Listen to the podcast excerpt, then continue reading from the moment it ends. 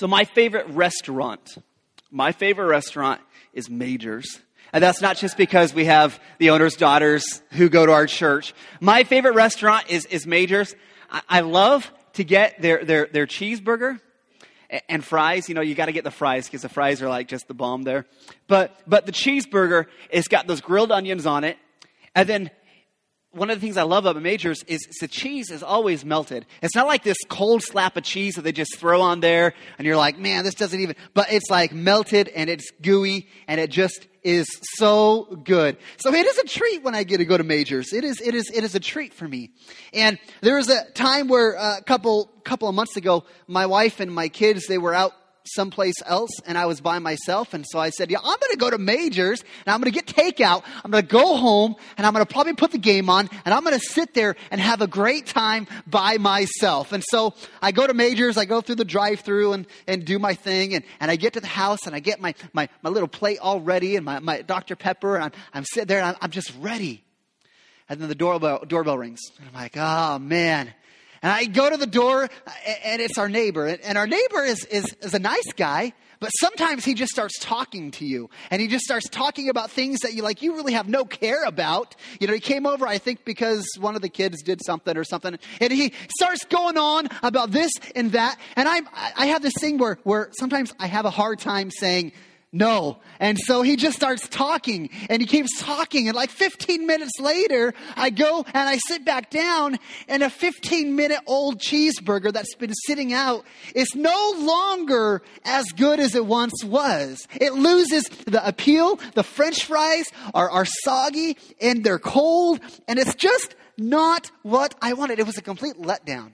And it was kind of like, you know, you had all this excitement. This was, this was going to be so good.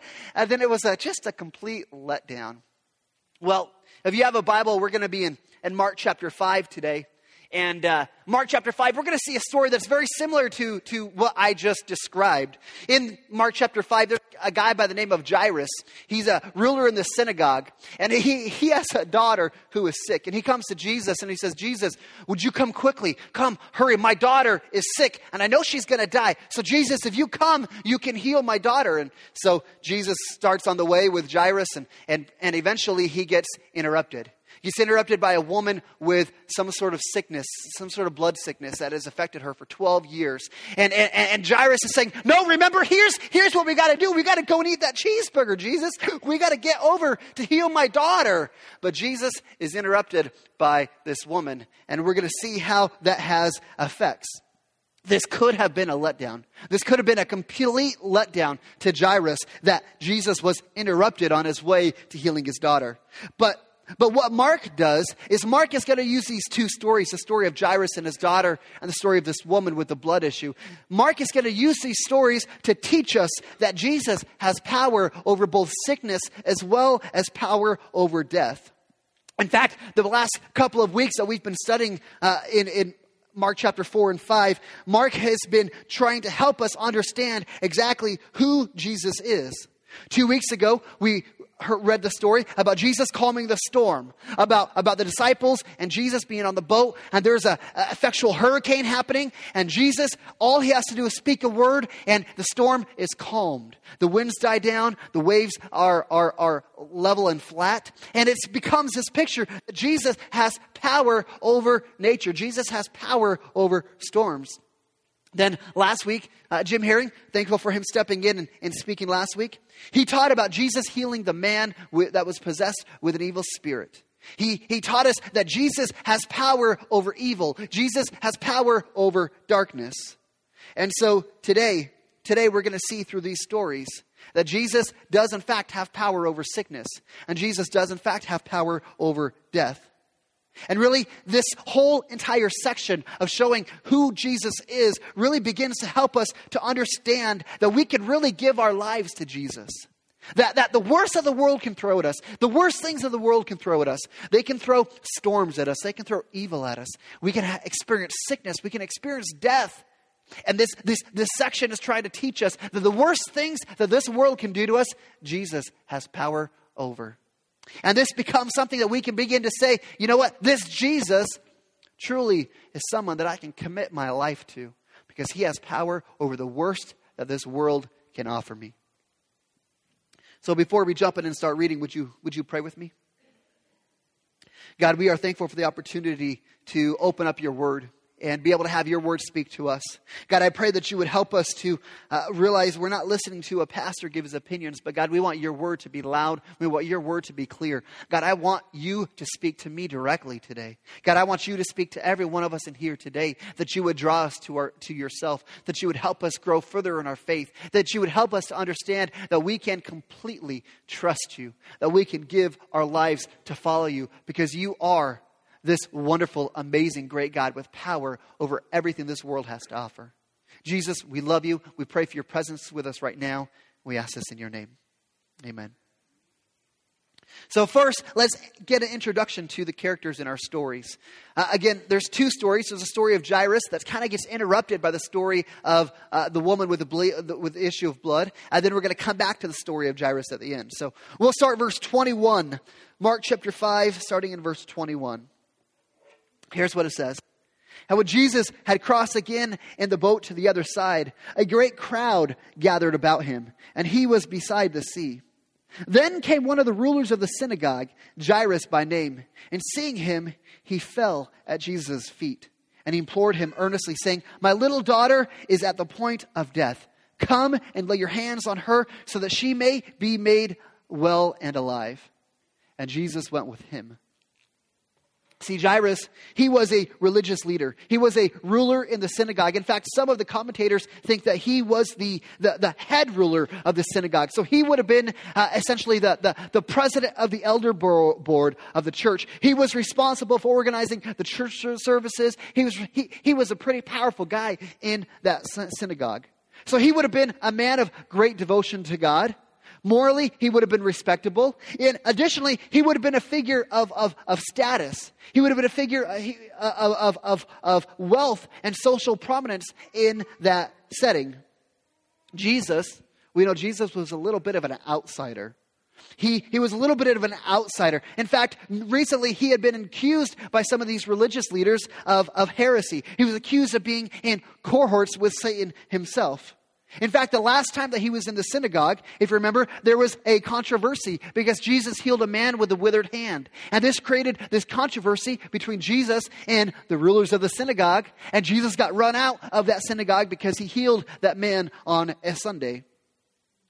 So, what's amazing about this is we've got Jairus, who's the leader.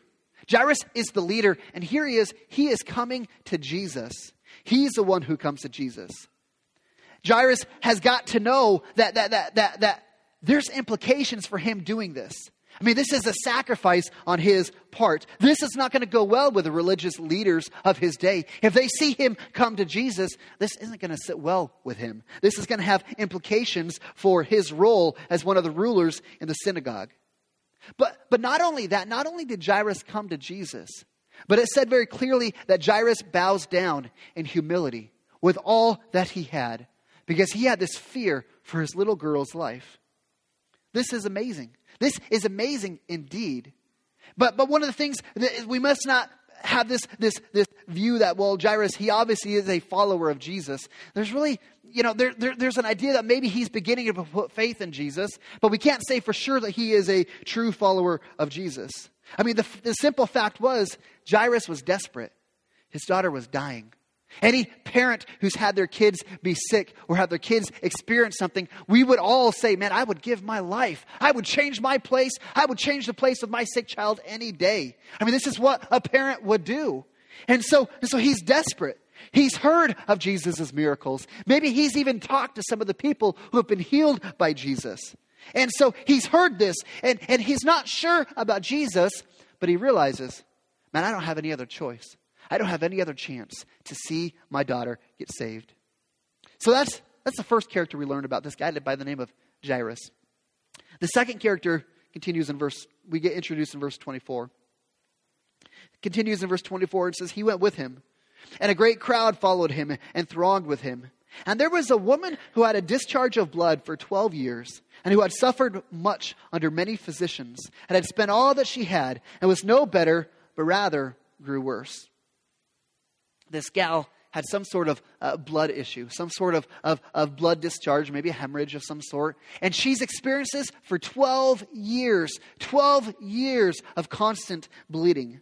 Now, according to their Jewish society, this constant bleeding would have made her ceremonially unclean which meant that she was a transmitter of uncleanness to anyone who came in contact with her. So if she walked into this room, she would have to yell, unclean, so that way people could get away from her because they thought that she was contagious. They thought we don't want that kind of filth around us. And so if she had been married, likely her husband would have divorced her. She would have been cut off from normal society. She wouldn't have been allowed to go into the church, go into the synagogue to worship. She wouldn't have been allowed to be in, in regular parts of society like you and I would interact with. She would have been banned from those places. And Mark describes, Mark describes her situation as being so desperate that, that not only was she suffering from this discharge of blood, of whatever that was, but also she was suffering from, from all sorts of medical treatments. She had tried everything. She had tried everything to try and, and, and, get rid of this. I mean, she probably started by just going to her normal doctor, her, her family doctor, and, hey, doctor, can you heal me? And that didn't work. So she probably moved on to Advocare and, and essential oils and, and Omnitrition and all those other things. And, and those came up empty. And so, so finally, out of, out of desperation, she would have tried any sort of, of medical trials. She would have listened to the, the late night infomercials, you know, that say, if you try this, you know, don't worry, you're going to be healed. But the side effects uh, come with colored urine, come with hair growth on your corneas, come with cranial arthritis, come with skin failure. You have all these side effects that, that come if you try this whatever drug or this special treatment or whatever it happens to be. I thought those were funny. I, I, I actually really had fun picturing some of those. And so you get the idea. Mark says that she had spent all of her money on these treatments and none of them had made him better. In fact, they had made her worse. So not only is she suffering with whatever sickness she had, but now she's suffering from all sorts of medical treatments that she had tried as well. This wretched woman, she's absolutely broke. She is cut off from her home. She's cut off from society. She's cut off from religion and is in declining health. You kind of get the picture of, of, of what her life is like. See, one of the things that I love about the Bible one of the things I love about Christianity is, is, is it's really no respecter of persons. It's, here we see two very different people from very, very different representations of society. You've got one, one guy who's rich, you've got a lady who's absolutely poor. You've, you've, got, you've got one guy who's well accepted and respected, and you've got another lady who is the outcast, who's rejected. You've got one guy with a strong family, with, with strong family ties. You've got another who is all alone. These are things that sometimes we end up dividing over.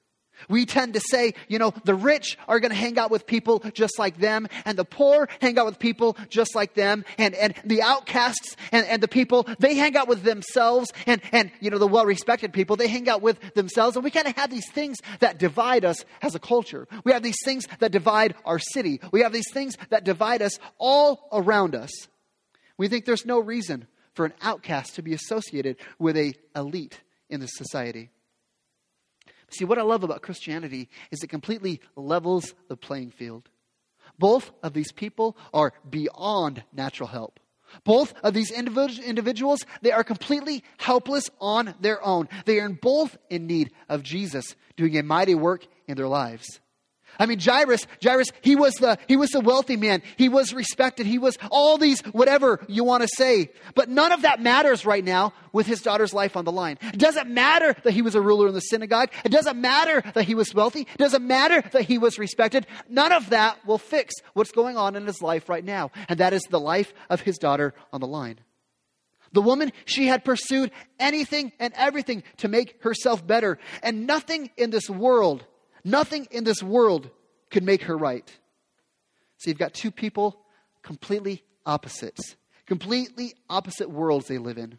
And here they are unified under the banner that they are both in desperate need of Jesus. There's, a, there's, there's nothing within themselves or within this world that can make things right without Jesus. So there's a couple of things that this tells me. A couple of things we have to learn from, from, from just this background.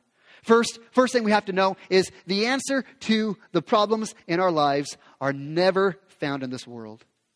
The, the, the, answers to the problems in our life are not found in this world. I mean, what's gone wrong in our heart, what's gone wrong in our lives, cannot be, the answer cannot be found in this world. This world doesn't have the answer.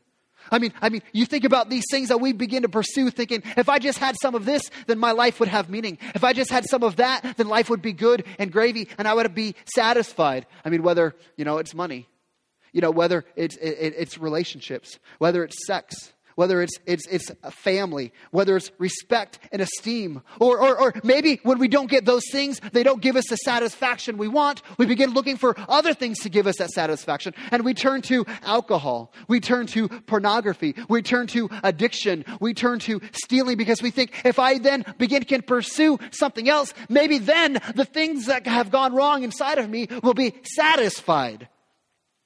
The woman, she had pursued everything she had pursued everything this world had to offer to relieve her of her suffering, only to find that it made her worse. Only to find that it made her worse. The rich man, he had everything, everything any of us would want from a worldly standard. He had everything that we desire money and prestige and religion, but none of those things could make things right in his life right here, right now. See, how I wish this was easier for me to understand. No. I mean, I understand it. I wish it was easier for me to embrace this idea. Because I know, I know we get this. I mean, most of us get this. You know, the, the, we, we can't be satisfied with money. We can't be satisfied with sex. We can't be satisfied with these things, power and esteem.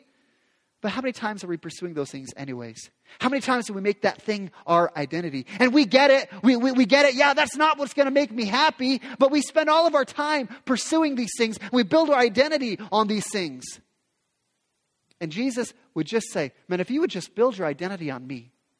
I mean, I know, I know we understand it, but I wish, I wish that was easier for us to actually live it out, to embrace it, to, to own it, to say, This is me. I'm, I'm not just going to understand it, but I'm going to live this idea. Second thing that we, under, we need to see is because of the gospel, because of what the gospel is, because of what the gospel need, means, we have to understand that the kingdom of God is uniquely diverse. The kingdom of God really is the only diverse, true diversity in the world. We talk, we talk at Restoration Church about being a multi ethnic and economically diverse church. We want to see this diversity. Really, there's no logical reason why we should pursue that diversity, though. There's no logical reason why we as a church should come and say we want to be diverse. I mean, do you know how much easier it would be if we said, you know, we're just going to segregate to our people just like ourselves and worship? Do you know how much easier it would be to do church with people just like me? I mean, it would be wonderful. We would have a Seahawks game. We would, we, there'd be no organization. We would just come and have fun. It would be great. But, but, but that doesn't, not what the gospel, that's not what the kingdom of God looks like. The kingdom of God is diverse. It's got to have that diversity. It's got to have people from all walks of life coming together because we all have the same need. We all come to the same point that, that, that we cannot solve our problems in this world. We cannot solve our own problems on our own. It requires us to come to Jesus. The gospel says that every one of us, regardless of our background, regardless of our race, regardless of our legal status, regardless of our financial being, or maybe our lack of financial being, we are all in the same boat. We are all in desperate need of Jesus. See, this idea of sinfulness, this brokenness, it has affected every one of us. From, from the people who have it all together, from the world standpoint, to the people who are lowly and rejected and outcast. Every one of us is in need of Jesus. And every one of us has to come to God in the same way desperate, broken, unable to fix ourselves, completely in need of Jesus. So I don't know which one of these people that you connect with most. Maybe you connect with Jairus and say, you know, I've, I've been blessed. I have good things in my life. Maybe, maybe, maybe you connect with the woman with the blood issue. Someone who's broken, who's alone, who's been beaten down. Well, let me tell you, every one of us is in need of Jesus. And I'll tell you, this church, we need every one of you to be a part of what God is doing right here because this is what the kingdom of God looks like. This is what the kingdom of God is all about. The story continues in verse 27. And it says, She heard the reports about Jesus, and she came up behind him in the crowd and touched his garment. For she said, If I touch even his garments, I will be made well. And immediately the flow of blood dried up, and she felt in her body that she was healed of her disease. And Jesus, perceiving in himself that power had gone out from him, see, the crowd was pressing in around Jesus. And the woman touches him and is healed. And we read that Jesus realized that that power had gone out from him. At that point, he realized there's something that has gone out from me. This is the first time that, in, that Mark uses the word, the Greek word dunamis, which means power, which is where we get the word dynamite. This is the first time that Mark mentions it in his book. And Jesus has this sensation of weakness, of draining, and he knows that there's been a healing. He knows that there has been power that has gone out from him to this woman. And he stops the entourage. He stops the entourage on the way to Jairus' daughter, and he says, he says, he says, I need to find out who touched me. I need to know who did this. It says in verse continue in verse 30 he says and jesus perceiving in himself that power had gone out from him he immediately turned about in the crowd and he said who touched my garments and his disciples sa- said to him you see the crowd pressing around you and yet you say who touched me and he looked around to see who had done it. But the woman knowing what had happened to her came in fear and trembling and fell down before him and told him the whole truth. And he said to her Daughter, your faith has made you well. Go in peace and be healed of your disease. See, when Jesus finds the, the person who was healed by tapping into his power, he stops and he tells her, he, he has her tell the whole truth, has her tell the whole story, the whole enchilada of what had happened. And he concludes and he calls her daughter, and here's what he says He says, Your faith has made you well. See, this teaches us, this teaches us that Jesus has power over sickness. Jesus has power over sickness. There's a couple things that we learn from this. A couple things that we learn from Jesus' healing of this lady. The first thing that we have to understand is, is, is this lady wasn't healed by touching Jesus' clothes. There was this, this lady, like so many others in this day, they, they, there was this idea that if you just touched the, the clothes of somebody who was righteous, if you just touched the clothes of someone who was holy, that their, their holiness would be poured onto you and that you could be made healed of whatever it was that you had. And so she had this idea that if I just, just touch his clothes, that will make me well. And Jesus says, no, it's your faith. And, and, and what's interesting is disciples, they really point out, hey, Jesus, Hey, Jesus, you're asking who touched you, but remember the crowds are all pressing. Everybody's touching you, Jesus. Everybody is pressing in around you. But Jesus pushes a little further and says, No, this was different. He said this was different. This lady's faith was different. See, the thing that we the thing that this teaches us is, is that faith in Jesus is what changes our lives, not anything that we think we can do. I mean, we think, we think if I just go to church, if I just be a better person, if I just do these things, if I just do these things, then I will be made well and everything will be made perfect. And Jesus is teaching us very clearly. The point is this the only thing that makes us well is a relationship with Jesus. The only thing that makes things right isn't us, us, us being a righteous person, isn't going to church, isn't doing these things. It is Jesus that changes our lives. What's interesting is this lady's faith at its core, it was an ignorant faith. It was a very weak faith. I mean, she had this, this uninformed idea that, man, if I just touch his, his, his, his clothes, man, that'll make me all better. I mean, I mean, this shows that she was uninformed. This shows that she had even a superstitious faith. She had a very weak faith. Yet her faith in Jesus was genuine and real. And Jesus honored that faith. See, our world has kind of promoted this idea that, you know, it doesn't really matter what you believe in as long as you believe sincerely. I mean, this is just this, this mantra of our culture today. Doesn't really matter what you believe. As long as you're sincere in your belief, then that's all that matters. This flies in the face of that idea. Jesus is saying, you know, it doesn't matter the strength of your faith, it matters the object of your faith. What you believe in absolutely matters. Jesus is saying this lady, her faith is, skewed. She doesn't understand how God works, but she understands the object of faith. The object of the faith is the important thing. Is are we putting our faith in Jesus or anything else? Because it is only through Jesus that she's able to experience that healing. God still does the same thing today. We, we, we come to God and, and we, we don't know much. We don't understand how, how, how everything works. We don't, we don't get it. Beginning faith is often a, a, a, uninformed faith, and it's often sometimes even mixed with errors. You know, for example, we don't understand, when you first come to Christ, you might not understand Christ's work. You might not understand the incarnation. You might not understand the, the, the Trinity, the atonement, the, the Bible, uh, the idea of grace versus works. But you see, it is often that shallow, that, that immature, that weak understanding that, that weak faith that God uses to begin a deep and, and, and informed trust of God. I mean, we can take courage in this because we don't have to have all of faith figured out. We don't have to have all of God figured out to have a faith that pleases Him. All we have to do is have that object being in the right place. This is why even a child can come to Christ. This is why people who, who have no understanding, no background of theology, no background of the Bible, no background of church, how they can become a Christian because it's the object of faith that is important. Don't, misun- don't misunderstand me here, though. Right doctrine and right belief are, are absolutely important. And we want to encourage people to continue growing and, in their understanding of God and their understanding of the Bible. The point here is that a faith that pleases God does not belong only to the informed uh, elite people. It can be to somebody who just has an uninformed faith, but faith in Jesus. Another thing, another thing that this teaches us that is so important is that when we go to God for help, when we go seeking God's help in our lives, He will often give you far more than you bargain for. When we come to God and we want God to do something in our lives, He will often give us far more than we anticipated.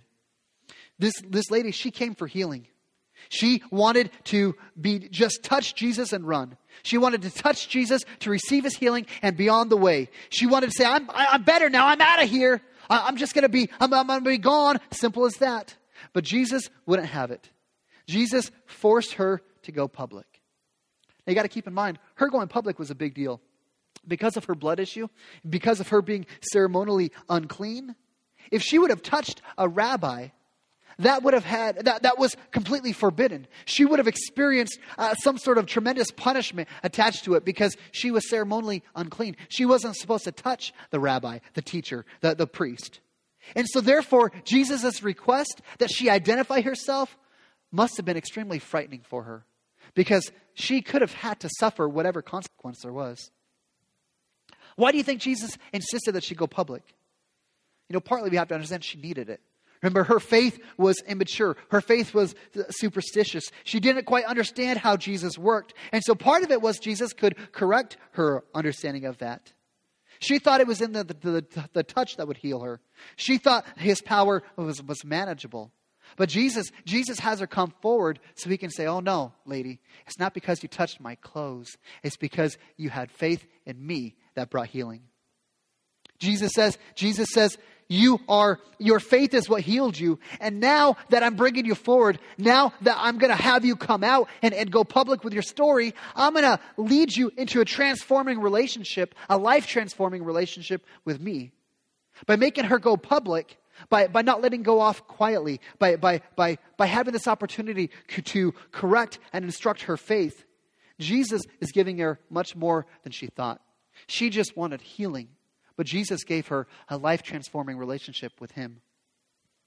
This is what the difference is between a superstitious person who gets some bodily healing and a life transformed follower of Jesus for all eternity. If we go to Jesus, we may ask Jesus, Hey, would you just do this little thing in my life? And I promise you, Jesus will do far more than that, far more than we could ever imagine. Now, if we take a step back from the story, Remember, this was the second story. Well, remember what was happening in the first story. Jairus' daughter was sick. He came to Jesus and said, Jesus, hurry. We got to go to my daughter because she's dying. Jesus, hurry. And then he gets interrupted by this woman. Imagine Jairus' anxiety during this whole time. I mean, this woman with a chronic condition, she's getting attention instead of his daughter who is dying.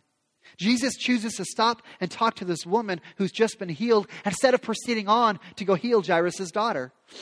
This makes no sense at all. I mean, I mean, if we were in an emergency room, this would have been medical malpractice. If they, if both these people were in a in an emergency room, and Jairus' daughter is sitting here dying, and Jesus, the good doctor, stops and deals with the woman with a chronic, long-term issue, that would have been malpractice. There would have been a lawsuit to Jesus because he let the little girl die. There would have been, there would have been, uh, uh, to Jairus, Jesus is behaving like a reckless, foolish doctor. So you've got a picture. Jesus, or excuse me, Jairus and his disciples, they're standing there thinking, Jesus, Jesus, what are you doing? Jesus, don't you understand the situation? We've got to hurry back to the house. We've got to hurry so you can heal Jairus' daughter before she dies. And as Jesus is standing there, this is what uh, the thing that the, the thing that Jairus feared most happens happened after all. Verse 35. It says, While Jesus was still speaking, there came from the ruler's house some who said, Your daughter is dead. Why trouble the teacher any further? Imagine how Jairus has to feel about Jesus at that moment. Imagine the bitterness beginning to swell. But Jesus looks at him calmly Verse 36, 36 says, Overhearing what they said, Jesus said to the ruler of the synagogue, Do not fear, only believe. Jesus says to Jairus, Do not fear, just believe. He says, Trust me. Jairus, Jairus, trust me. Believe in me. See, it's, it's funny how sometimes God's timing is so different than our timing. I mean, God's grace rarely operates according to our schedule. See, when Jesus looks at Jairus and he says, Trust me, be, be patient. In fact, it's almost like Jesus is looking over Jairus' head and looking at every one of us. And it's almost like he's saying, Hey, hey, remember when I calmed the storm? Remember when I showed you that my grace and my love are compatible with going through storms, even when it looks like there's no hope? Even when it looks like all is lost, remember my grace and my love is still there. And I still solve the problem in my timing. Jesus is saying right now, my love and my grace are still compatible. Even when it seems that there are delays, even when it seems like God is delaying what you want from me, my love and my grace is still real. It is still compatible. It is still there. He says, Trust me. Trust me. I'm coming. Trust me, Jairus. So verse 37 picks up and he says, And he followed no one to, and he allowed no one to follow him except Peter and James and John, the brother of James. That was the inner circle of disciples. They came to the house of the ruler of the synagogue, and, and, and Jesus saw a commotion, saw people weeping and wailing loudly. And when he had entered, he said to them, Why are you making a commotion, and why are you weeping?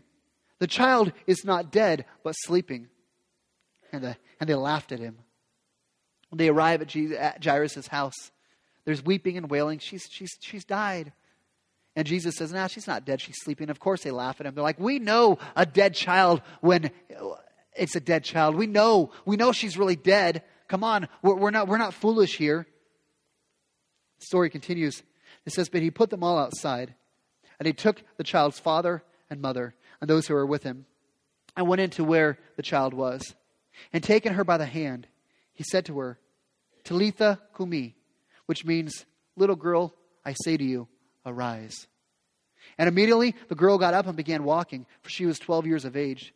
And they were immediately overcome with amazement.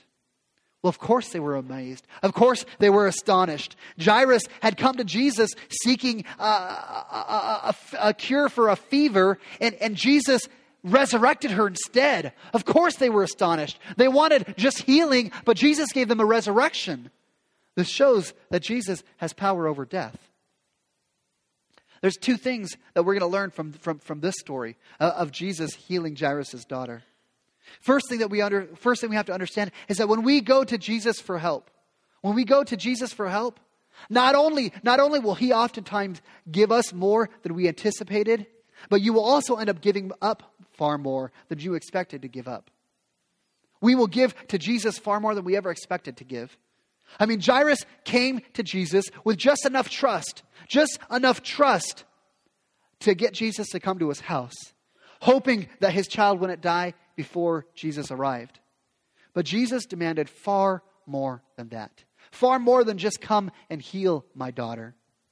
After his daughter had died because of the apparent malpractice of Jesus, Jesus looked right looked him right in the eyes and he said, "Trust me."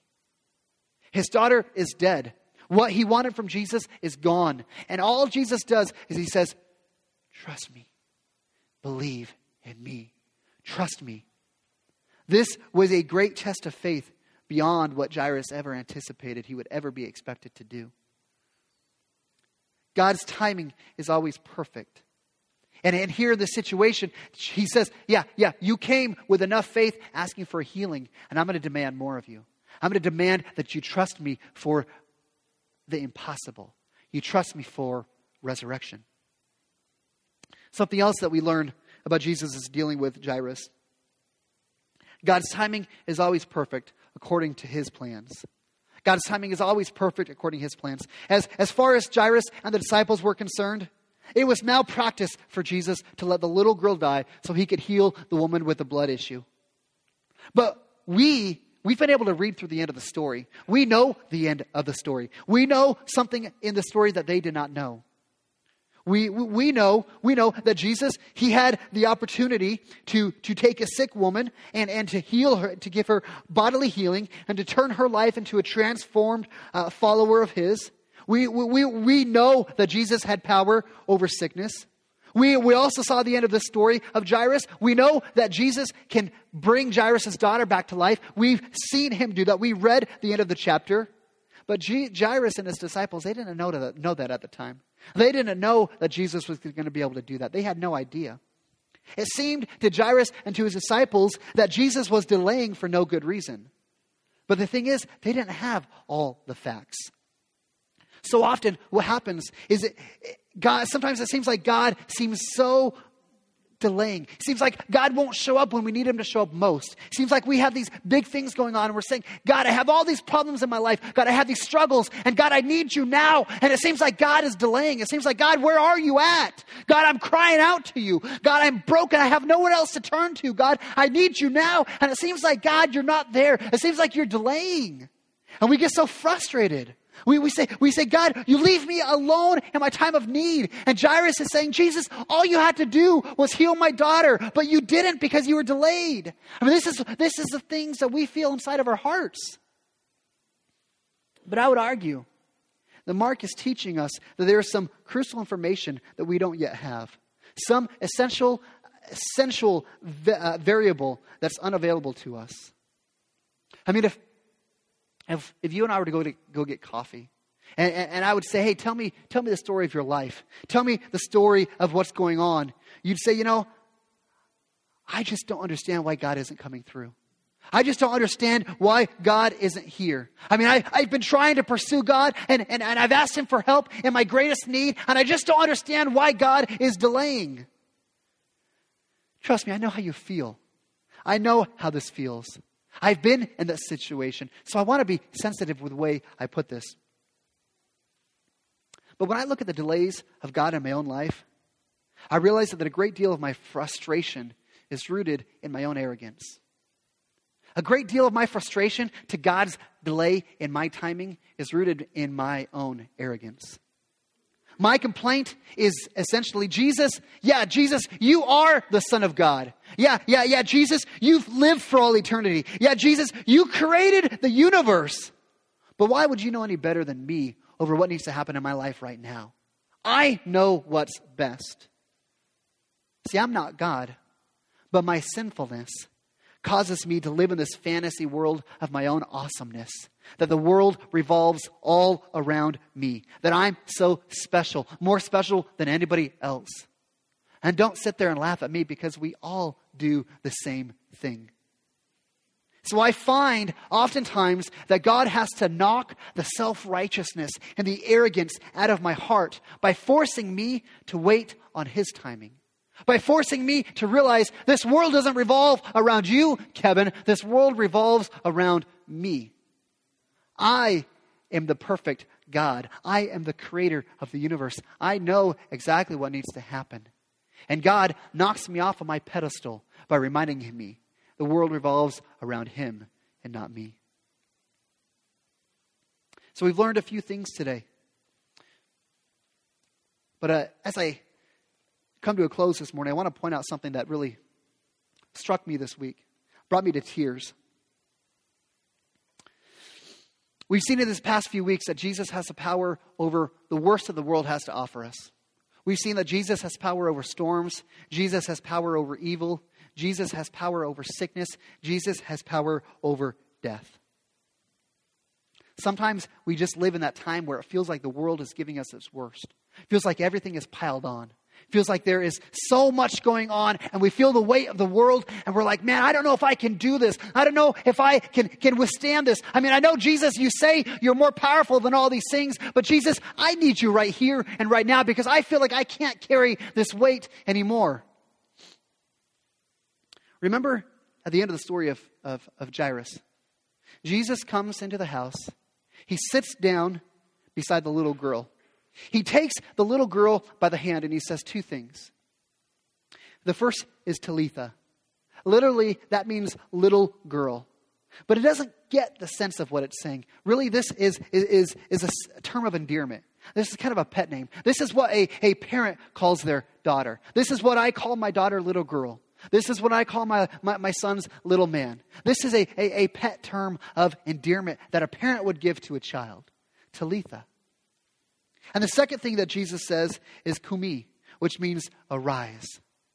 It doesn't mean come be resurrected, it means get up. So Jesus is doing exactly what any parent with a teenager does in the morning, sitting next to their child, saying, Hey, little man, time to get up. Hey, hey, sweetheart, Hey, baby girl, it's time to wake up. By his actions, Jesus, Jesus is showing, showing us something. As a child, think back to your childhood.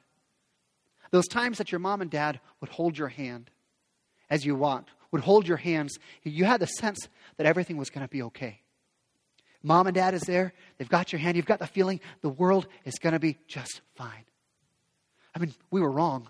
Of course, we know that. Of course, we know that, that, that, that there are hard things that happen in life. Of course, we know that there are, are, are bad parents.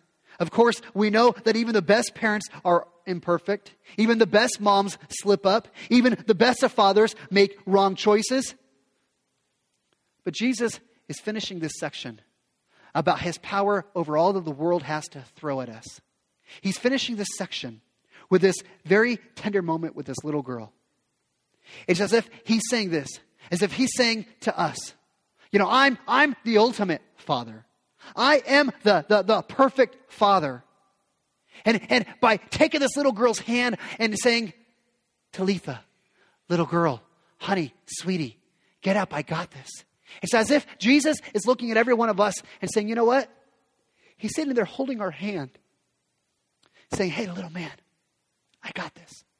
Hey, Kevin, you're not alone. Hey, Kevin, we'll get through this. And it's that sense of, of being a child, of having your parent hold your hand and saying, I got this. We're going to get through this. I got this. And this is so wonderful that Jesus puts this at the end of the story because, because the world has thrown everything at him. And Jesus has just conquered everything that this world can do. He's conquered the storm. He's, he's, he's powerful over evil. He's powerful over sickness. He's powerful over death. And Jesus, in this tender moment, at the end of those things, he takes the little girl by the hand and it's as if he's telling every one of us, Hey, I got you. It's okay. I don't care what the world's throwing at you. I got you. I got you. The worst that the world can do to you, I got you. I got you. Would you pray with me?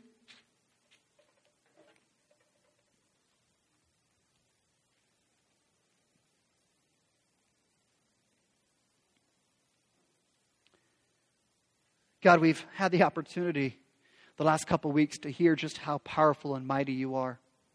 That God, there's nothing in this world that you don't have power over. And God, that means that there's nothing in our lives that you don't have power over. That all those things that we feel the weight of, all those things that we feel the frustration, all the things that we feel, man, I just don't know if I can do it anymore. Jesus, you are more powerful than all of those things. But God, really, what I want to experience right now is I want to experience you holding my hand, saying, I got this. Saying, it's okay. I got this. God, what I want for each of us to experience today is I want to feel your presence. I want us to feel your presence around us, that we would know that you are with us, that you are more powerful and stronger than anything in this world, and that you will carry us through the hard times. That you will defeat things altogether one day. But even right here, even right now, that you will sit on the bed beside us. You will hold our hand and you will say, You are my son. You are my daughter. I got this. I got this. God, I pray for those who have had a week like I have and you feel beat down. You feel exhausted. You feel the world beating on you. God, I pray that we would have the ability just to cry out to you today. Say, Jesus, I need you. Jesus, I need your presence right now. I need to feel your presence around me. I need to feel your love. God, I pray for those in here today that that sickness is, is something that they're experiencing in their family, that death is on the horizon. God, I pray that we would understand that death is not final. To you, death is nothing but sleeping. Because someday you're going to come back and we're going to be able to, to live with you in eternity. That, that, that death is nothing more than just a sleep because we are going to be with you in heaven. That God, you have power over all of these things, that we don't have to fear sickness because you are stronger than that. And we don't have to fear death because you are stronger than that. God, I pray that we would have that kind of faith, that, that we would believe these things, that you are stronger than all of this world can throw at us. That we don't have to fear this world because we have you. God, I pray that, that, that wherever we are in our faith, that we would put our faith in you, not in our religion, not in what we can do, but our faith would be in you. And that just as you showed up and you healed this, this woman with the blood, that God, you would come into our hearts. And, and no matter where we are in our faith, that as we look to you, that you would show up in mighty ways that we would feel your presence. God, we are so thankful for who you are. We're thankful that you are more powerful than we could ever imagine. I pray, God, that through these opportunities of hearing your word, uh, that you would expand our faith in you. That we would see you for who you are, and that we would give total surrender to you because you are worthy, because you are, are, are, are, are, are worthy of all of our praise.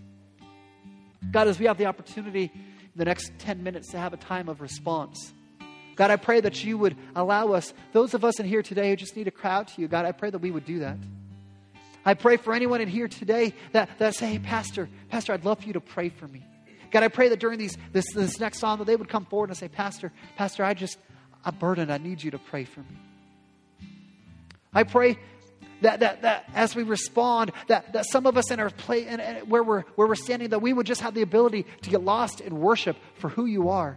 That God, we don't deserve your grace, that we don't deserve your love, that we don't deserve your power, but God, because you love us, that you are here to meet us here today. And I pray, God, that that would help us to get lost in worship and praise for who you are. Jesus, we love you. We thank you for, for meeting us here today. We ask this in your perfect name.